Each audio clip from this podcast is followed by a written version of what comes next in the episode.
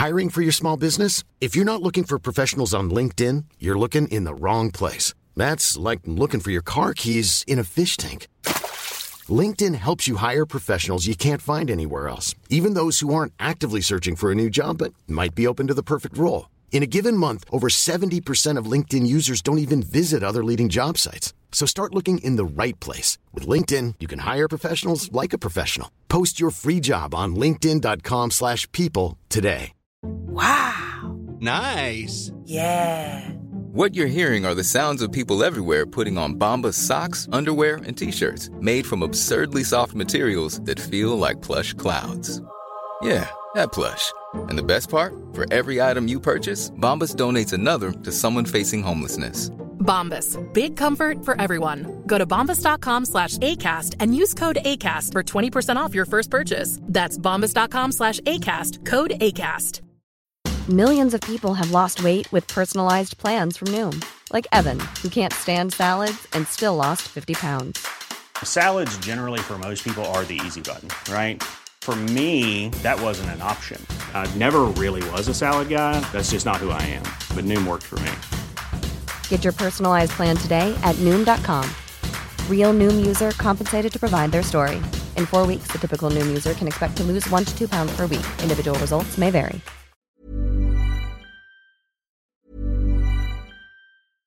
Hiring for your small business? If you're not looking for professionals on LinkedIn, you're looking in the wrong place. That's like looking for your car keys in a fish tank.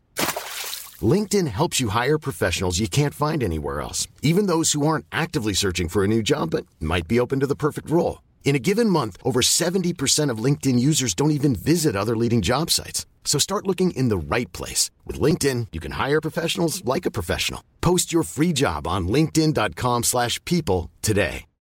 Since two thousand thirteen, Bombas has donated over one hundred million socks, underwear, and T-shirts to those facing homelessness.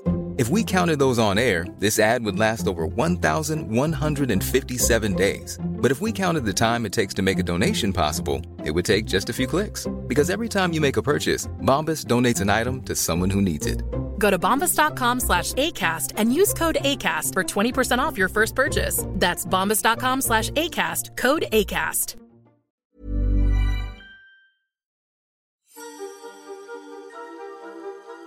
There is a place just for you, a place that embraces the promise of a warm spring night and a reminder to hurry home on a cool autumn evening. It is a place that exists above and below, where the surreal and sublime dance cheek to cheek. This is a place just for you to sit back and enjoy. Beautiful Tales for the Disenchanted. Our tale tonight is entitled The Ultimate Chapter twenty-seven. I mean, seriously, what the fuck is happening? Robert finishes talking and looks at Greg and Jill to see what their reply will be. Greg looks as tired as his faded Green Lantern t-shirt, the lantern symbol holding the middle while the white circle peels from the fabric. Jill looks pale too, the latest round of chemotherapy she's endured having removed the colour from her eyes, reducing them to a soft grey. A blue-green bandana wraps around her head, a yellow scarf protects her neck, while a green army jacket drapes her thin body. Robert has worked hard never to let any sadness invade his merest thoughts when he's around Jill, because the last thing she needs is anyone's pity. He still focuses on being as normal as possible, but it is difficult when Jill was the one who'd been there for everyone else, through thick and thin, always with the perfect advice and the open heart. Of all the people, why did it have to happen to her? This must be the sixth breakdown you've had, says Jill. Greg scratches his scruffy beard and looks to his wife. I'd say it's his seventh breakdown. Seventh? Which one am I leaving out? What about the band trying to get back together? Jill tilts her head to the ceiling to have a think and then shakes it in disagreement. Nah, that's part of this breakdown, she says. Do you think so? Definitely. Robert leans in across the coffee table and waves his hands at his friends. I'm right here, guys. They turn and look at Robert as if they're stunned that he bothered to stick around. You know we're teasing, Robbie, Jill says, her smile warm and tired. I know, I'm happy for the attention, but seriously, what do you think is going on here? Last night after Kirk, aka Ultimate Man, either ran or flew away, Robert was left to mull over what had just occurred. He was definitely freaked out. This guy had not only broken into his home, but he was also so relaxed while talking about his so-called mission. That whole exchange was insane. On the plus side, he didn't hurt Alfred, and that was a solid way to win big points with Robert. In fact, Alfred seemed completely nonplussed by the whole event. With his adrenaline flowing, Robert had pottered about the house for a while and eventually decided to go to bed for no other reason other than there was nothing he could do this late at night. Yes, he should go to the cops, but he didn't want Kirk arrested. That didn't seem like it would help the poor guy out. Robert knew that he had to speak to Greg, that of all his friends, he'd be the one who wouldn't respond with an answer like, "Call the cops and then see a therapist," or "Maybe we should have another joint and then make a decision." He needed someone who was going to listen to him and have an open mind at how best to tackle this situation. "Maybe you need to call the cops and get professional help," says Greg. "Are you serious? Do you think I'm mental?" Greg and Jill exchange glances again. "It's a pretty crazy story, Robbie," says Greg. "I'm not saying I believe him. I think he believes him, but I don't. Why would I? It's a crazy story." Before Robert went to bed, he realised for the first time in a long time that he didn't want to sleep alone that night. So he wandered about until he found Alfred, who was dead to the world under the lounge. Robert bent down and tried to coax him out, but Alfred was having none of it. This was the incorrect response. Robert lowered himself onto his stomach and dragged his cat out by the front paws. Alfred opened one eye as if to say, "What the fuck are you doing?" but didn't complain as he was swooped up into his owner's arms and taken upstairs to the bedroom. That night, Robert dreamed. It was a continuation of the dreams he'd been having, a group of costume characters helping people from wrecked buildings and bridges on fire, a man who moved so fast you couldn't keep up where his voice was coming from, a woman in an emerald costume with gloves that can make any shapes she thinks of, holding a tornado in her hands the way a normal person would hold a delicate flower. Soon other heroes appeared, a man in red and grey suit of armour, a woman with a white costume that held back her power of a million stars, a grey muscular brute who shakes the earth with each step, who saves children in his gentle arms. At one point, someone mentioned a book, but then like all good dreams, Robert woke and soon had forgotten the minutiae of his dream. He woke alone in his bed. Alfred had returned backstairs to where he was originally more comfortable. Robert found his cat in the kitchen, waiting for his breakfast. "Meow," said Alfred. "Thanks for the company, shithead," replied Robert as he bent down to pat his cat. Alfred purred and moved about his legs, dishing out affection in the hope of being fed. After a coffee and a shower, Robert called Greg and asked if he would be in at the store today. No, today was Greg's time to be at home with Jill. Before Robert could apologise and leave them in peace, Greg invited him to their place in Coburg. For a moment, he felt foolish at the thought, considering what Jill was going through. "She'd love to see you," Greg said. Robert stopped thinking about himself and knew deep down he'd love to see her too. He found it difficult to know how much space he should give his friends. There's a fine line between being around and being around too much. "He said he's coming around tonight after he's found wherever this song thing is," says Robert. I just... I want to deal with this in a way that doesn't have me back in the news again or on the front page of the Daily Grind." "In the Daily Grind's defence, they used a very handsome photo of you," Jill says. "Greg, I think your wife is flirting with me," says Robert. "What a relief. Takes the pressure off me for a while. Do you want another tea? Coffee? Maybe a coffee would be nice, thanks." Greg looks to his wife, who shakes her head very gently. She's had enough for the moment. Greg picks up the empty cups and mugs and leaves the two of them in the lounge room. There are large cracks in the walls that they have covered by with well-hung prints and loose hanging fabric. Their furniture is old-fashioned and plain. Wooden shelves from a bygone era support a T V and sound system that were only bought less than a year ago. Robert remembers when they bought the house before everything went to shit and the plans they had for their little home. Then the G F C hit, followed by Jill's diagnosis, and ever since then, his friends have been doing their best just to survive. For a moment, Robert feels ashamed at his crisis of confidence. It's easy to be wrapped up in existential issues when you have your health and wealth. "It's good to see you," Jill says. "Yeah, you too. I'm sorry to be bringing this, whatever this is, to you when you guys have real issues to deal with." Jill moves carefully on the lounge, her brow wrinkling with effort before she settles again. For a moment, her mouth quivers before locking back into a firm position. You don't have to be sorry, she says. I'm relieved to be talking about something else, even if you are mental. Robert laughs. I know. Maybe you're right. It is possible I've had a breakdown. Do you want to know what I really think? Robert does. He stands up out of the chair he's been sitting in and moves around to the lounge alongside Jill. She takes his left hand in both her hands, her cold fingers holding as tightly as possible. I think the band brings back painful memories for you, especially with your memory of Melody. Now you have this crazy, homeless guy, Clark, Kirk. He said his name is Kirk Allen. This Kirk Allen guy who tells you a story where you're the hero, you're the guy that can make everything right, and he has inadvertently hit a nerve because on some level you want to believe this.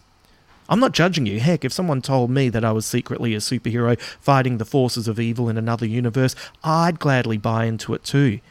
He's obviously delusional though. It's just a coincidence that what he said would resonate. We look for patterns in life to explain why shit happens, but often there's no explanation. Trust me on that one. I think you have two separate things going on here that you have to deal with. First, you have to answer the question posed by the band.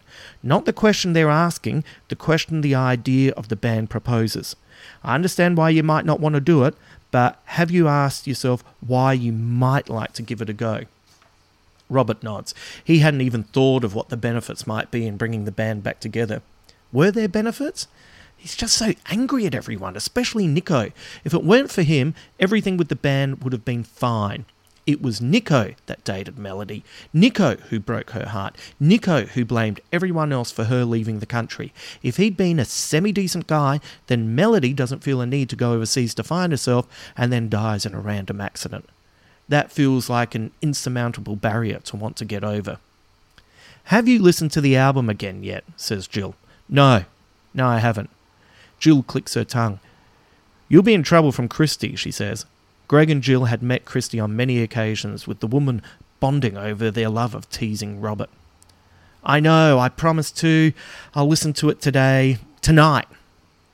Did Greg tell you we listened to it last night? The album, that is? Really? Why?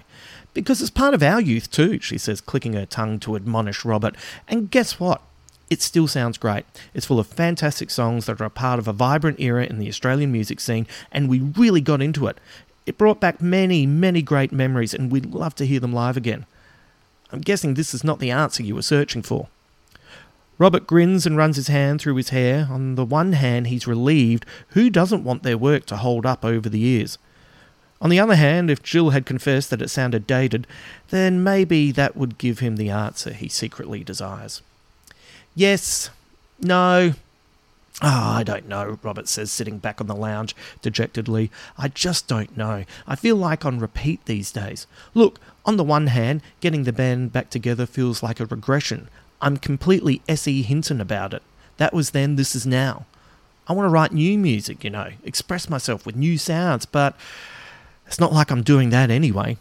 Why not? Jill asks as Robert pauses to take a breath. He looks at her and loses his train of thought as he feels her hand still wrapped around his. How many more times will he have this opportunity to sit with his friend? I've lost the ability to hear music anymore, he says. Jill rubs his hand in a comforting way. Maybe doing a few gigs with the band will kickstart the creativity in you again. I'm not saying that's the right way to go about it, but it might be though, don't you think? Robert sighs. It is a good answer. Yes, yes, you're right. But I'm still so mad with Nico and the way they tried to strong-arm me yesterday, and it isn't my fault they don't have money, or some of them don't have money. They're not my responsibility. Fuck, Jill, I don't know. They sit in silence for a moment. Robert looks at Jill. When do you go back to the doctor, he says. Tuesday, says Jill. Tuesday. Yeah, okay. Robbie? Yes? Jill uses all her strength and pulls Robert in close to her face and kisses him gently on the cheek. Don't be angry. Life's too short. Greg's angry. He's angry about the shop possibly having to move for stupid apartments. He's angry he's not more successful. He's angry about the cancer. He tries to tell me he isn't, but he's lying. Sometimes it ruins the time we have together. He does his best, he really does, but he shouldn't be angry. Life is unfair sometimes, but what is the point of yelling at the sky? I don't ask much of you, Robbie. You've always been our best friend and I love you to bits. Just promise me you won't be angry anymore. Embrace the moment and live for me, okay? Robert feels his eyes moisten and fights them back. He's not going to cry while his friend holds his hand, dying of cancer, asking him to live. Live his life. He leans in and kisses Jill on the forehead and hugs her as gently as he can. When he pulls back, he notices Jill hasn't wavered, her gaze firm, her mouth taut. Okay, you're right. I'll have a listen to the album and do my best to make the right choice for the right reasons, he says, with a conviction that takes him by surprise. He continues to look Jill in the eyes for a moment before asking his next question. So what the fuck do I do about this Kirk Allen dude? Jill lets a big smile spread across her face. I'm worried about that smile, he says. What do heroes do when they come up against a threat too great for any individual? They form the Avengers? They ask their friends for help. Greg walks back into the lounge room, a coffee in one hand and a packet of biscuits in the other. He looks down at his best friend holding hands with the love of his life. Hey, honey, I was just making out with your rock star friend, she says with a wink. She looks back at Robert. You're Bernard Fanning, right? If that were Bernard Fanning, says Greg, I'd be fighting you to make out with him. Greg looks at Robert and notices the goofy smile on his face. What are you smiling about, says Greg as he places the coffee and the biscuits down on the table. I think it's time to sound the siren and assemble the team.